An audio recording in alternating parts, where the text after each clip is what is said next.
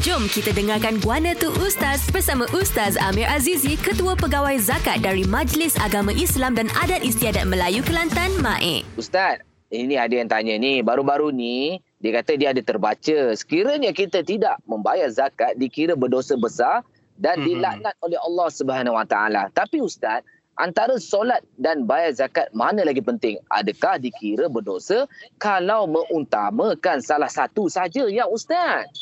Masya Allah, hebat soalan ni. Bab Mhm. dosa terus ni, Syah.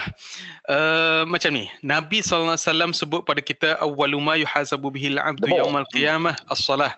Ataupun bahasa Melayu senang, perkara pertama yang akan dikira, lagi apa, dihitung, disemak, dihisap pada hari kiamat, Hmm. ialah sembahyang ataupun solat.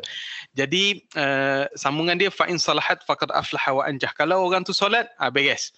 Mana Hmm. dia akan berjaya dan barulah ambil kira yang lain-lain. Kalau dia tak tak solat uh, masalah sikit. So daripada hadis tadi kita faham solatlah paling penting. Kalau beza antara zakat dengan solat, solat tu lebih utama. Cuma Mm-mm. kena ingat perintah solat ni dia seiring, dia dia diikat sekali dengan uh, perintah zakat. Kalau dalam ayat Quran tu 32 kali. Wa aqimus Ah. solata wa atuz zakah. Tunaikan solat, dirikan zakat atau dirikan solat, uh, bayarlah zakat. Jadi memang berdosa lah kalau orang yang hanya utamakan solat saja uh, ataupun zakat saja. Dia semayang tapi zakat minta maaf bang. Zakat ni memang ini usaha saya bang. Dapat 600 juta setahun pun usaha saya bang. Allah bagi pada saya bang. Buat apa bayar pada Hmm. abang pula. Uh, so sama juga orang yang bayar zakat. Hmm. Hari-hari keluar dekat televisyen ke. Oh saya bayar zakat 600 ribu tahun ni. Tapi Hmm. semayangnya malas ataupun tak tak solat.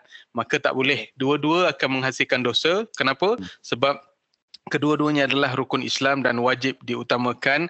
Kedua-duanya mesti diutamakan. Uh, macam itulah lebih kurang. Uh, eh? Okey, dia gini faham. Ustaz. Dia pendapat peribadi saya dia gini lah. Yo. Supaya kita makan ikan senggang dengan budu lah dia. Kalau kita ada semakut budu, kita badi-badi cicuh lagi rasa nikmat. Masya Gitu Allah. juga zakat. Kau buat Eh, kena makan budu lah ni Fani ni. betul betul betul. Kena pula tempoyak Ustaz. Oh. Oh gitu cerita pasal makan pula. Okey Ustaz, terima kasih ya Ustaz. Sama-sama. Demikian penjelasan mengenai zakat dalam Guana Tu Ustaz yang dibawakan oleh MAIK. Hadiah khas smartwatch bagi 100 pembayar zakat terawal melalui sistem E EPTG, potongan zakat melalui gaji. Layari online app.e-maik.my/ptg.